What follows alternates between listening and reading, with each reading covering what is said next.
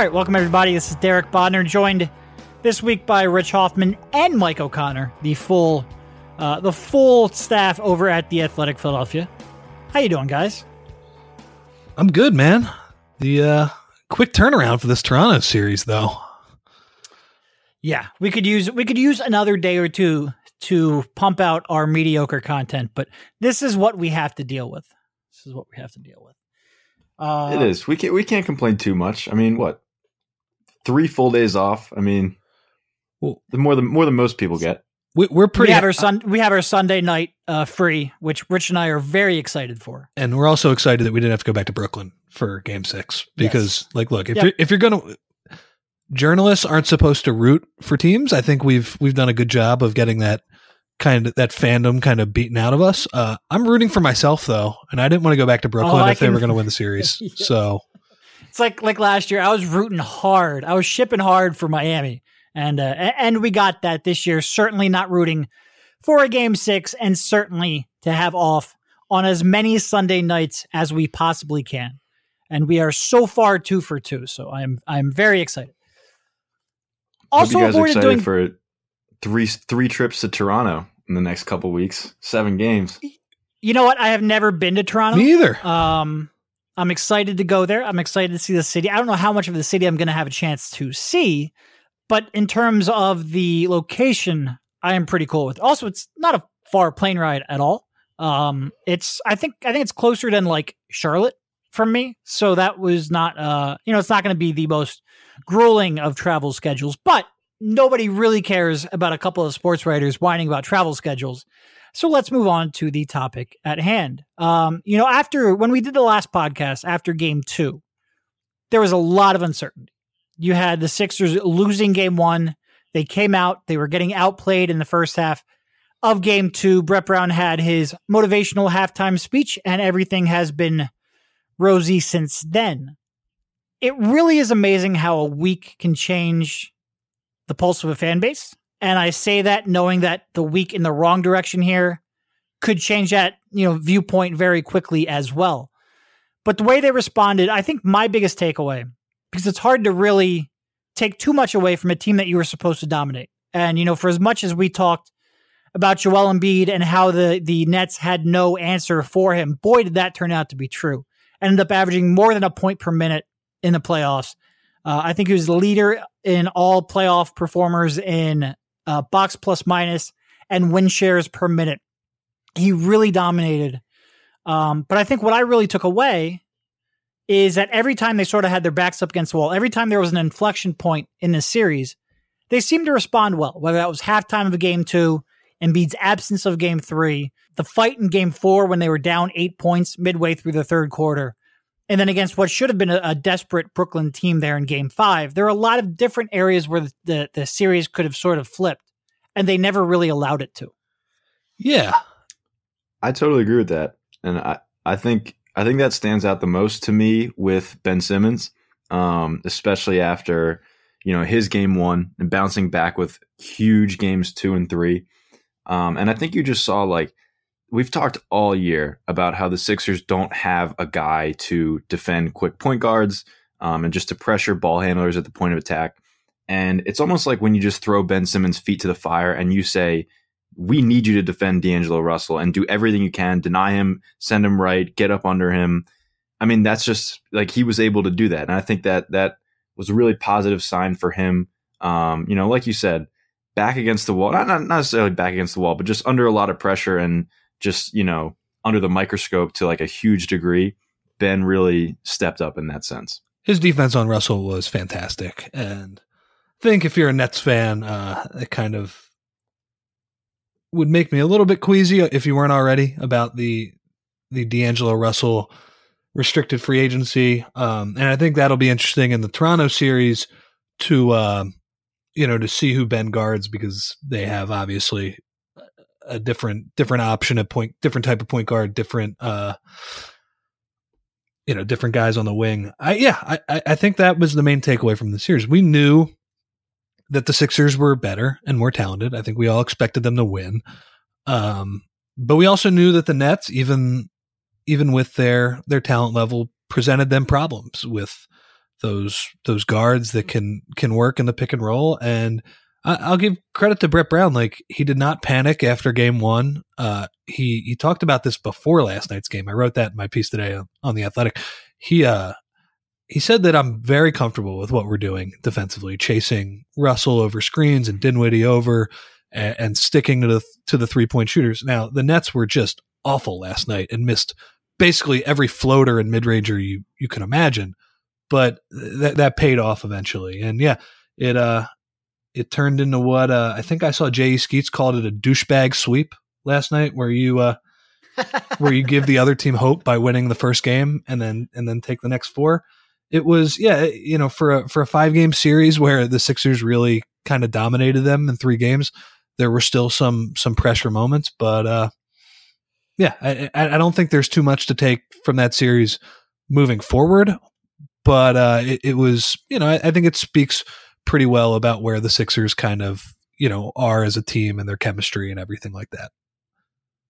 Yeah, I mean, look, they were midway through that that game four on Saturday. Was it Saturday? Saturday, um, where they were a quarter and a half away from tying that series up at two to two, where they were up eight without Jimmy Butler in the game. And basically, over the next about 23 minutes of game time, the last 18 minutes, of game four and then the first five minutes of game five, the Sixers took what could have been a competitive, scary series and made it a laugher. Like it was over in 23 minutes of play.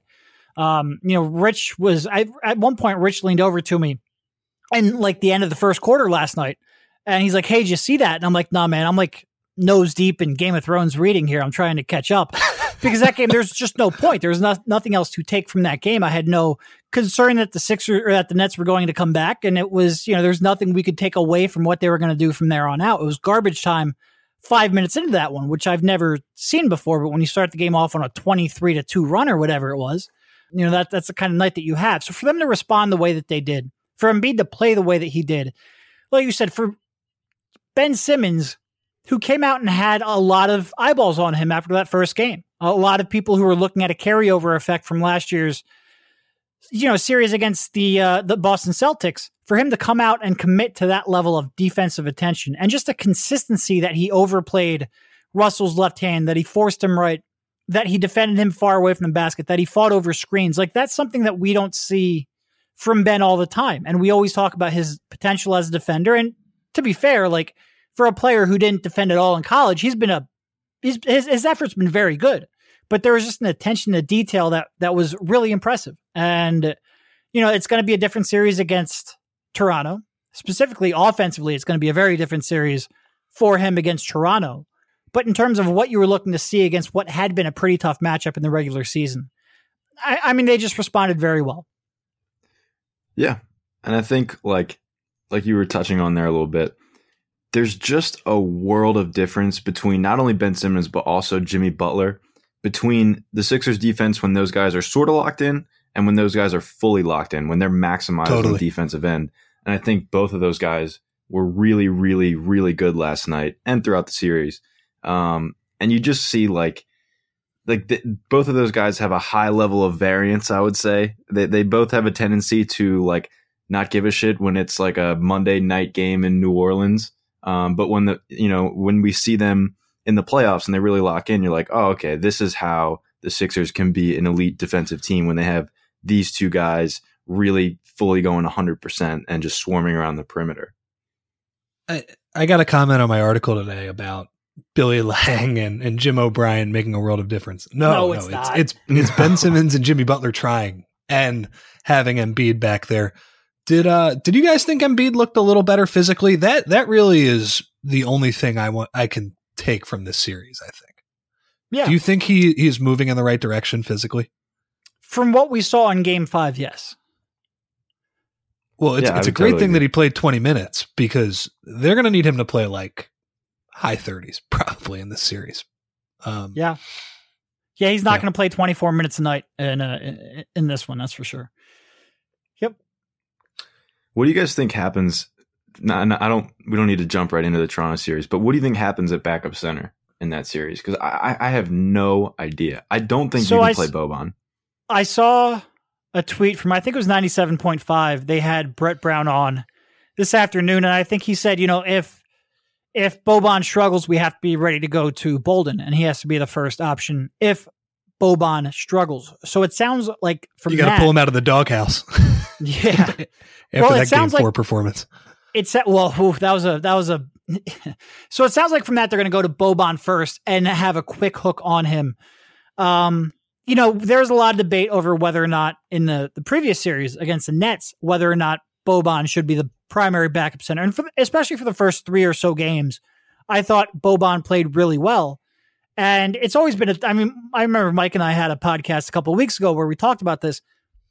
And it's always tough for me to really sort of promote one direction or the other because I don't really buy either of them. And I think we saw that in game four when Brett had Bolden out there for about three minutes. And I think he made about five missed defensive rotations and bricked a three It was a in one of the worst three minute beautiful. stretches of basketball I've ever seen. There was And there was Brett one just- pl- there was one play where he got back or uh, Redick got back cut, and of course the whole series he was forcing Joe Harris to back cut, and Bolden was like guarding Jarrett Allen like from like long two range, and Redick Redick is the best when somebody else screws up defensively. Like he'll just throw his hands up and be like, "What the hell, man? Like where where were Well, you?" it- it's like the most important principle of top locking. Like you can't top lock if Bolden's going to be standing out at the three point line. It's it's impossible.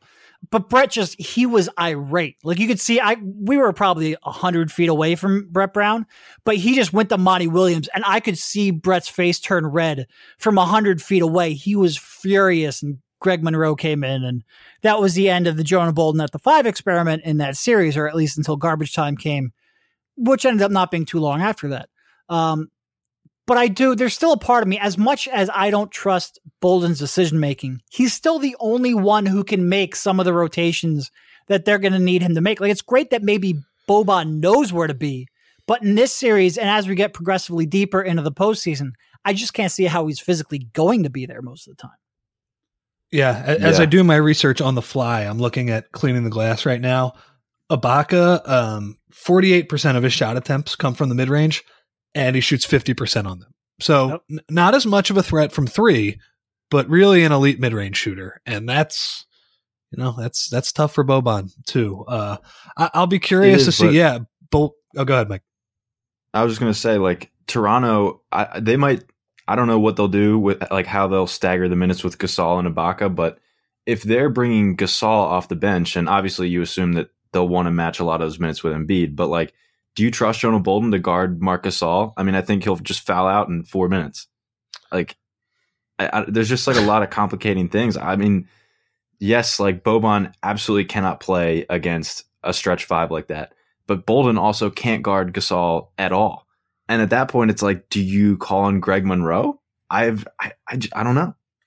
Well, it's a good thing Mike Scott's healthy going into the series too, so we know they have that option to play small. Uh, So I I, I, guess just to get this out there, we're recording this before there's been any sort of update on Mike Scott. had a heel injury. I think he, uh, you know, he walked right to the uh, to the Sixers bench, which isn't a good sign because, as we know, Mike Scott ain't no. Uh, I'm not going to say it, but uh, you know, he's not a guy who you would think is going to fake an injury or or be overly overly cautious. Um, so yeah, I mean that's that's key. Their option to play small. I, I don't know what they do. Uh, I, I would guess that Gasol's minutes are pretty much going to match Embiid's. I think Embiid's had a lot more success against Ibaka than Gasol, and that's going to be a big part of the series. But yeah, I, it's a it's a great question, and I I will say that I, I got that prediction right that I thought Brooklyn was going to be a decent Boban series, and outside of the be, uh, beginning of Game Four, I thought he was pretty good. But now with these guys who can stretch him out a little bit, it's uh it makes that choice a little harder for Brett. There are no good choices. No, no, I agree. I agree, and I think you. Ha- I think you have to have a shorter leash for Boban for sure. Um, and Gasol has been starting, so you can't try to match um, Boban and Gasol's minutes. Although G- Gasol can shoot from the perimeter, there's there's not a great. There, there's no good decisions. There really aren't. That's a perfect way of putting it. Um, It's like I was saying. I mean, you- you're going to have to extend Joe's minutes. That's just that's the best solution here. And Well, good thing he's perfectly healthy too. All right, so I, I guess this is where we have to talk about Ben Simmons and not defensively, uh, because I think we all agree that he deserves a lot of credit for the Sixers being here and advancing beyond the Nets. But against the uh, against the Raptors, he has not had a lot of success against that team, guys. He's not had a lot of success. They have a pretty good defender, I think. Uh, I'm blanking on on who it is, but uh, you know, it's it's funny. Ben against the the best teams. I I kind of felt like Boston last year. It was like a a strength in numbers type of thing. Like if I remember, am, am I right about this? They were guarding him with like Marcus Morris a lot. Sometimes it was Horford who did a good job on him, but that kind of felt like a team thing. Uh, that that felt like you know a bunch of good defenders. For me, if when when he plays against Toronto and turns the ball over six or seven times a game, it's just Leonard sizing him up and kind of being one step ahead of him, which is terrifying. Um, yeah, I, I he's certainly going to get Leonard on him the entire series. Do you guys think there's any way he can be somewhat effective? Like, can they get creative in any way? I, I'm not optimistic, man. But um, so so on the season when Kawhi Leonard was on the court, Ben Simmons averaged 9.7 turnovers per 100 possessions, which is about two thirds of what you would want a team to average. He averaged a little 4.7 per 100 possessions on the season. So his turnover rate more than doubles when Kawhi's on the court. And that's really been the biggest problem in the games that they played. Like he's shooting 59% from the field. One of the games he was pretty much a bystander. Like he hasn't been the highest volume scorer, scorer, only 15.9 points per 100 possessions, which is low. Um, but really, the turnovers have killed them. I think if you're looking for a reason to be optimistic, none of those games came with Tobias Harris. You now have Jimmy Butler a little more of a focal point of the team's offense. You have less, um, less TJ McConnell. Well, no TJ McConnell when the Sixers had their healthy assortment of wing players and bench players last series. So maybe a little better spacing by no TJ, a little more ball handling responsibility falling on Jimmy Butler, and you just don't have to rely on Ben quite as much. Or, or, or maybe even Jimmy Butler can be so effective that he will draw Kawhi Leonard at times. So maybe that will let Ben not turn the ball over quite as much as he has been. But it has not been a uh, it has not been a favorable matchup for the Sixers in the regular season.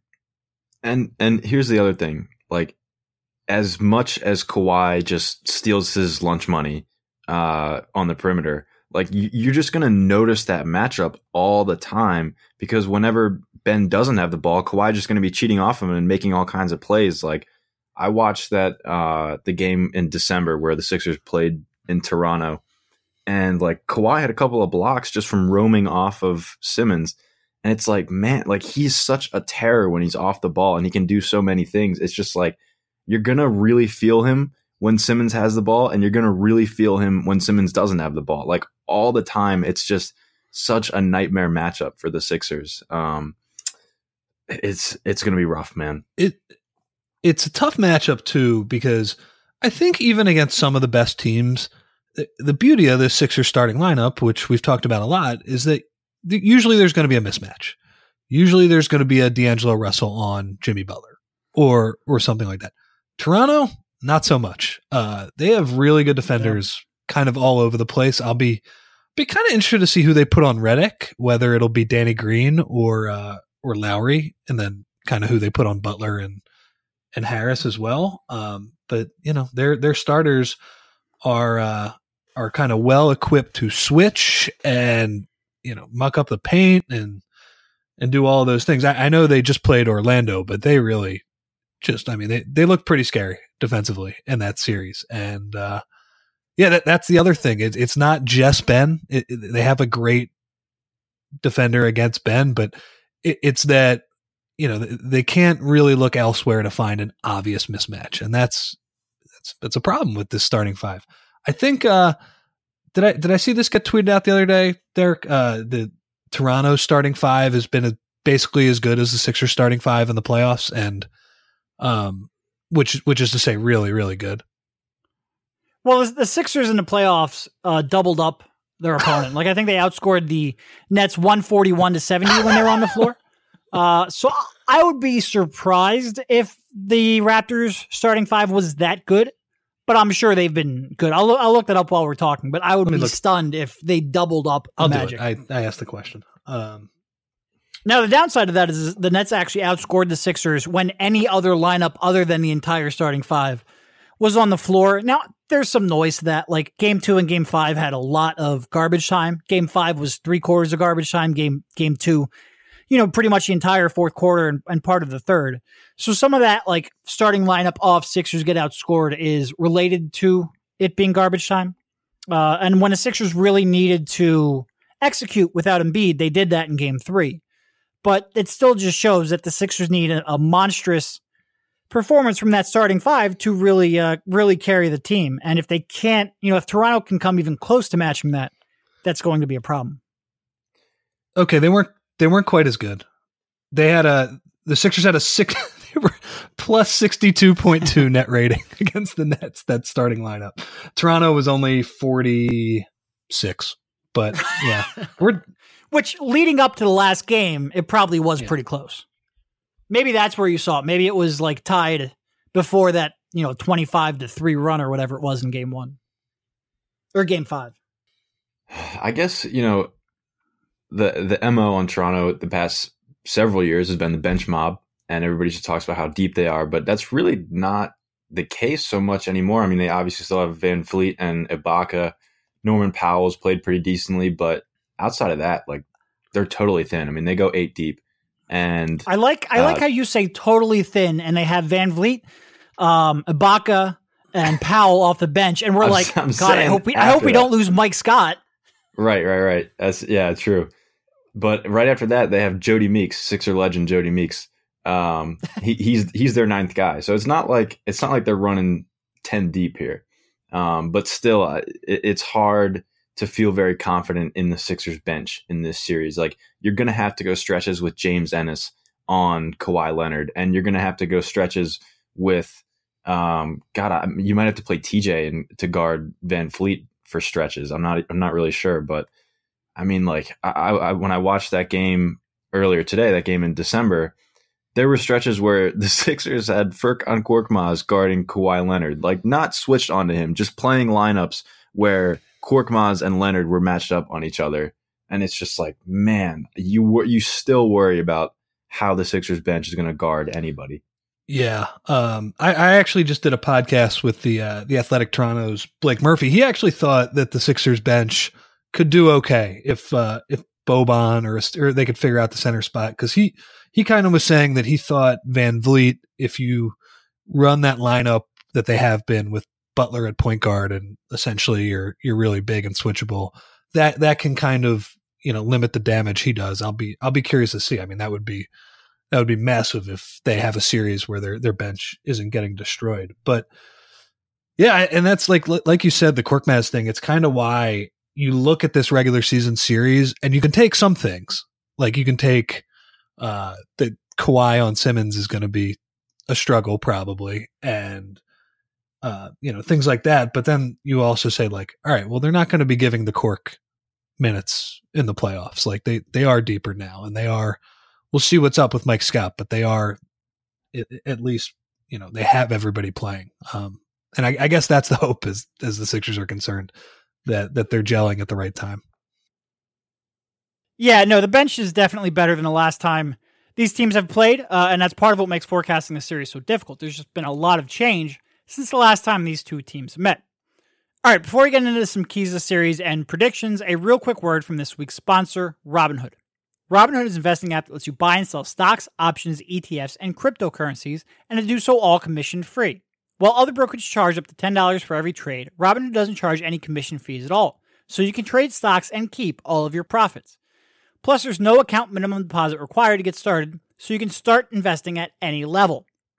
The simple, intuitive design of Robinhood makes investing easy for experts and newcomers alike. View easy to understand charts and market data and place a trade in just four taps on your smartphone. You can also view stock collections such as 100 most popular. With Robinhood, you can learn to invest in the market as you build your portfolio, discover new stocks, track your favorite companies, and get custom notifications for price movements so you never miss the right moment to invest. Robinhood is giving listeners of Sixers Beat a free stock like Apple, Ford, or Sprint to help you build your portfolio. Sign up at sixers.robinhood.com.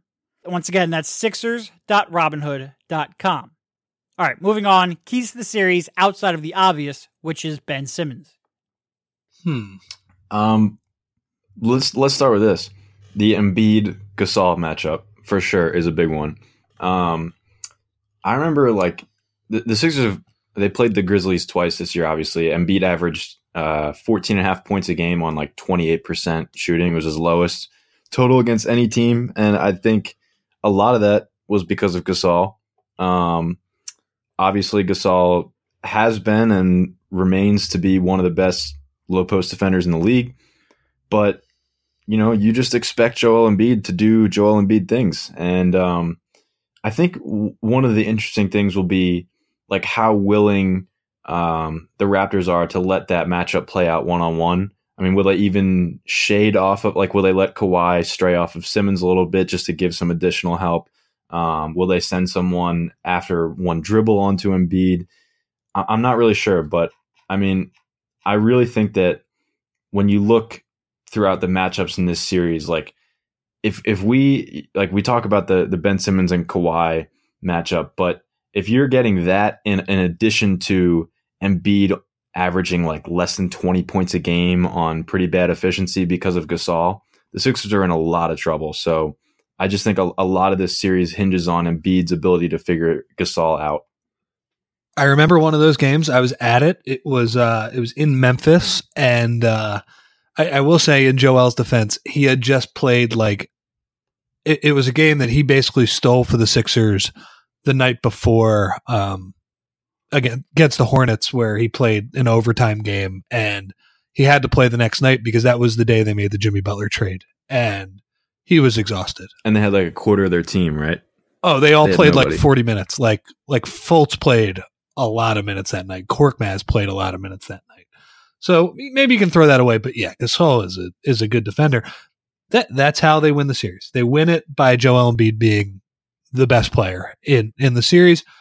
Like you, Mike, I am very curious to see.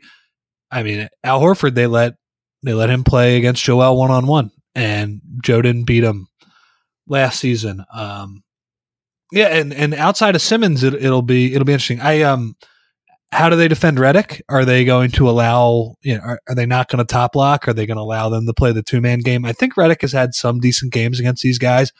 One of the games he was definitely sick for. Uh, th- that'll be something. I, I think for me, we just we already talked about Ben Simmons on the offensive end. What do you guys think the Sixers do matchup wise defensively? Because to me, Simmons has done really well against opposing point guards. You know, we just saw him do really well forcing D'Angelo Russell to his his right, chasing around screens and, and forcing a lot of contested jumpers. Do they just go apples for apples and put- stick him on Lowry, or do they switch Jimmy on onto Lowry because it's it's kind of a more physical matchup, and, and they would rather have Ben play Yeah. Kawhi? What do you guys think? I mean, clearly JJ goes on Danny Green. Yes. Like that's pretty clear. Um, and Tobias goes on uh, Pascal. Like that seems pretty cut and dry too. I think it's a good question. Um, you know, I think in theory you would say Ben on Kawhi just because he's a little more, he's a little longer, a little more physical. Um, not really physical, but theoretically, like he's he's built a little bit better.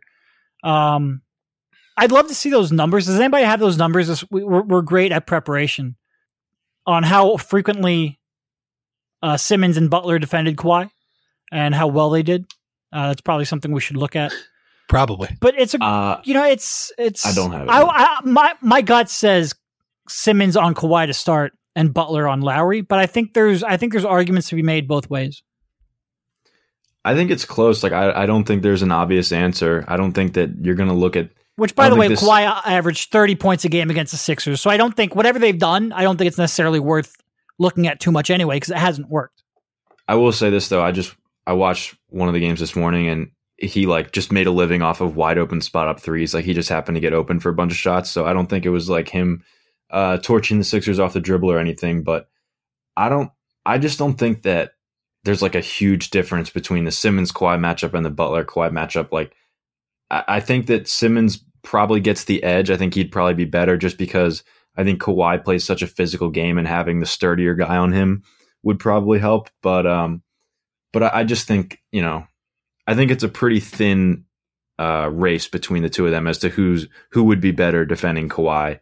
Um, just probably not worth losing a ton of sleep over for the Sixers' sake. So if that's the case, I, I wonder if you say we're going to just try and take Kyle Lowry out of the series, and j- just like Kawhi, kind of. Which he did a pretty good job of that last series. Yeah, and I mean, like, look, sometimes, uh, sometimes Lowry has struggled just just on his own. You know, he's he's had well documented playoff struggles. I I wouldn't count on that happening again. Um, but just just in general, I think the Sixers like the way they win this series is a couple things. Embiid has to be awesome, and two, they really have to guard against these guys because I, I don't think they're going to score super efficiently against this team. So so the way they do it is is by limiting Toronto on the other end, and that's you know that's easier said than done. But it'll uh, I, I'll be curious to see what they do there because I, I do think there are options both ways. Maybe they maybe they change it up a little bit. All right. So keys obviously Simmons, Embiid, uh, defending Lowry, taking him out of the series, being effective on Kawhi, not giving him those broken play opportunities. I guess. Um, predictions. Who do you think wins and why? How many games? Uh, I think it's going seven games. Wow. I think, yeah, I think it's going to be a great series. I really do. Um, I think Toronto's playing unbelievable defense right now. I mean, trying not to get fooled by watching that Orlando series, given just that they're Orlando and they don't have a ton of weapons, but like some of just like the the the rotations from Toronto's end were just like unbelievable, and they look like a team of guys that's been playing together for ten years. Um, and they just like they have so many smart guys and just physically capable guys. I think they're going to be able to turn the Sixers into like just just kind of like an isolation, like one on one offensive play type stuff. And they have a lot of capable defenders, but you know, obviously the Sixers have probably like one of the most potent offensive starting lineups in the league. So I just think that's going to be a really fun battle to watch. Is the Sixers offense against Toronto's one on one defense. Um, and I think that, you know, just building off of the defensive performance that we saw against Brooklyn um, with Simmons and Butler just just taking that to sort of a, the next level. Um, I will say this, like it, it it is like if I'm the Sixers, it would make me nervous that like a lot of the stuff we're talking about, like my God, like what do the Sixers do with Kawhi on Simmons and like you know you worry about like Gasol and Embiid and like what do you do at backup center? Like you don't say any of that stuff about Toronto. Like it's no. it's still feel I still feel like this series is going to be really close. But like almost every problem we're trying to solve here, just everything, every dynamic we're discussing, like shifts in Toronto's favor. I can't think of like one dynamic in this series where like, oh, the Sixers are going to kill him with that. I mean, there's like like Rich said earlier, there's not like a D'Angelo Russell on Jimmy Butler, Tobias Harris. Where like the Sixers can exploit that. Like that that doesn't really exist, and we're just we keep talking about how the Sixers can adapt to defend Toronto or to match up to Toronto, and we're not talking about it the other way because I don't think those dynamics really exist, and that's probably why I'd take Toronto ultimately in this series. Yeah, that's the idea of of viewing the playoffs through like the, the regular season is viewed through how you know you can kind of exploit your biggest strengths against teams. And the playoffs are more about how bad is your worst weakness, and and in that in that sense, Toronto definitely has an edge here. Yeah, I think if you're looking at where the Sixers might have advantages on the glass, like I think Toronto's a pretty average rebounding team. Getting the free throw line, they don't get to the free throw line all that much. Um, so maybe you can get some extra possessions out of this thing. Uh, that tends to, I think it was Dean Oliver who sort of tweeted out not too long ago, like how much each thing correlates with winning. And those two weren't a very strong indicator. Um, the quality of shots that you get typically are. And Toronto is third in effective field goal percentage on offense and fourth in defense. That's sort of why they're really tough. They also generally win the turnover battle. Uh, they're about league average offensively and top 10 and, and forcing turnovers. So those, I mean, they just don't have sort of, in, even on the glass, like they're kind of like a mid pack rebounding team, not really a bad rebounding team. So there's, like you said, there's not necessarily a fatal flaw that you can exploit whether that's as a team or even individually in terms of their personnel. Like you don't have a Boban type playing major minutes. You don't have TJ McConnell trying to, you know, you don't have the TJ McConnell you can switch your best scores onto, or you don't have Ben Simmons and being able to take advantage of his lack of shooting. Um, there's just they, they probably don't have quite the uh quite the highs that the Sixers have either. Um, but they certainly don't have the lows. And I think that's why I mean I do think Toronto is a better team. I think they're a tough matchup. For the Sixers, I think coming into the playoffs, I would have said Toronto in five. I just didn't like the matchup at all. I think the Sixers played well enough and and the starting lineup played well enough. And Butler, playoff Butler looks like it is a very much a thing. And, you know, Ben Simmons came together defensively like he hasn't for much of the season, at least at a consistency that he hasn't. So, like, I'm willing to go six or seven. Um, probably lean six if I had to choose, but I do think Toronto is the better team and should be the favorite here. Yeah, I'll go Toronto six too. Um, the uh, um, I think that uh, Jimmy Butler, like that was um, one one of the games you were talking about earlier, Mike. Like um, the game in December, he had 38 points. Uh, th- that's going to be a matchup to look for. Like, who is Kyle Lowry guarding him? Can, can he kind of exploit uh, exploit what Toronto does on that end of the floor? Um, yeah, it's like it's like you guys said. Uh, I, I just think like Toronto just they just have like a few less weaknesses. Um, you know, we'll see what Joel does against uh, against Gasol, but I would uh, I would lean towards Toronto. I'm, I'm looking at that box score right now. By the way, the Sixers bench in that game: Muscala 23 minutes, Shamet 17 minutes, McConnell 23 minutes, and Korkmaz seven minutes. That so, was bad. Yeah, it, it's better now. Like I, I think I think it's fair to say they're in a better spot. Oh, Wilson Chandler 26 minutes in the starting lineup as well. So it's a little bit better now, and that's that's kind of what we were talking about. Like you could take some things from those games, but the Sixers are in a better spot with their roster, certainly. Uh, I will say Toronto and six. Uh, I would be impressed by the Sixers if they were able to get it to seven. And I do think, you know, we could talk about this when the series happens, but how the series unfolds, even if the Sixers lose, could have a major effect on this offseason. And uh, I think being competitive here is is very important. I agree. Oh, for sure. Um, I mean, um, you're you're going to ask two star level players to be third and fourth options offensively, and you know that's sometimes a hard sell to make. You have to be willing to pr- or be capable of proving that you are a legitimate title contender. And if they go out in four or five games, that's a tougher sell to make. If they go out in six or seven games, you can go come back and say, look, you know, an off season of or a, a whole season of playing together and a, a preseason of getting to know each other, we can come back and take that next step. So a game or two difference in terms of competitiveness could go a long way. Um, and I guess wrapping up now, let Mike finish since I cut him off like I always do. You know, if I say like if I pick Raptors, like that's probably like a seventy percent chance Raptors win. Is probably what I'm thinking in my head. That's still a th- three out of ten times the Sixers can pull it off. And with this team, I'd say there's probably more variance in those kind of, you know, estimations because the Sixers are so new, because they have so much high end talent, because the starting lineup is what it is, that it could, you know, I'd say there's more swing. The margin of error is probably higher than it typically would be. So I certainly think they have the talent to surprise us. Um, but if you're going to force me to pick, which this is what we're doing, that is the way that I would lean. Um, yeah, all good points. And I, I think that I, th- I think you guys are totally right that this series just has a monumental impact on what will ultimately happen this offseason. And, you know, we, we don't know what's going through the heads of Jimmy Butler and Tobias Harris right now, but we know that it will certainly be impacted by what happens in this series. Um, but one other thing I did want to ask you guys do you guys see any like changes to the rotation at all coming in this series? Do you think that Brett stays with an eight man rotation. Do you think TJ McConnell has any place at all in this series? Um, what do you guys think? I do not. I think it'll be an eight man rotation. I mean, the only rationale would be to guard VanVleet, but on the other end, like, wouldn't you just want to try and exploit him defensively with a bigger, bigger group? Maybe, uh, you know, if he's guarding, yeah.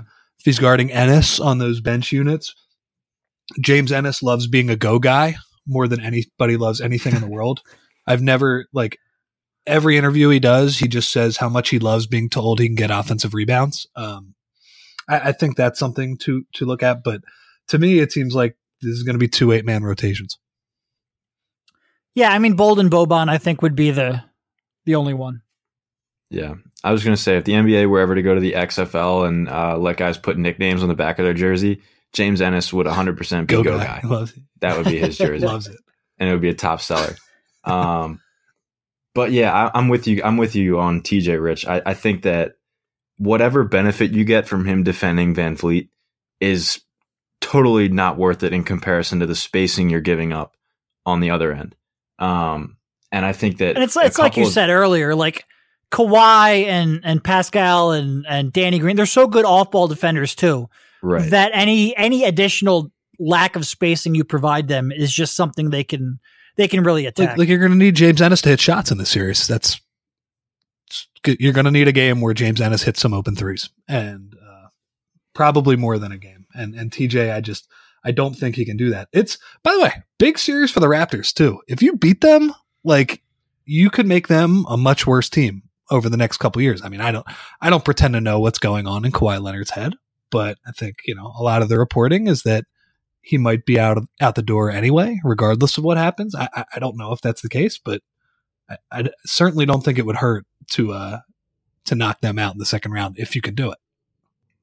I mean, we're talking about future years here. Like if if this starting five is together, you know, Toronto is as constituted is one of the big roadblocks they're going to face.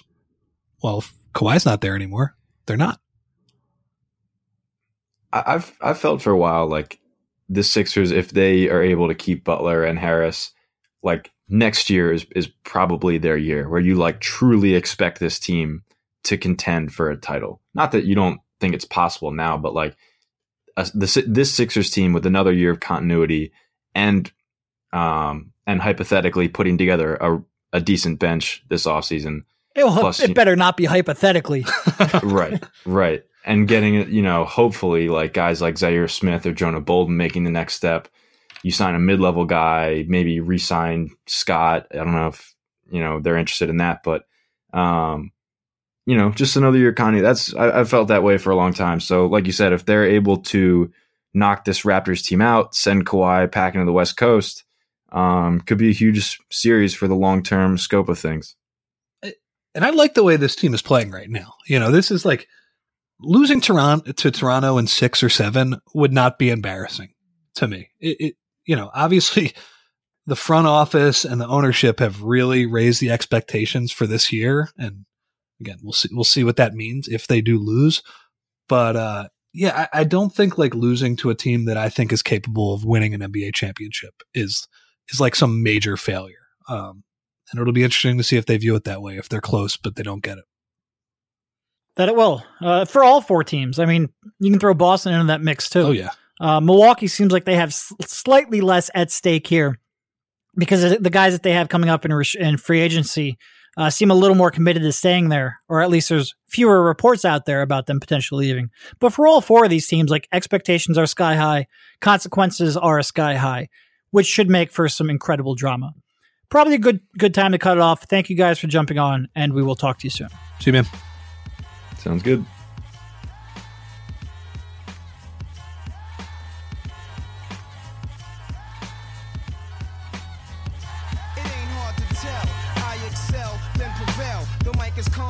I attract clientele. My mic check is life or death, breathing the sniper's breath. I exhale the yellow smoke, a Buddha through righteous steps.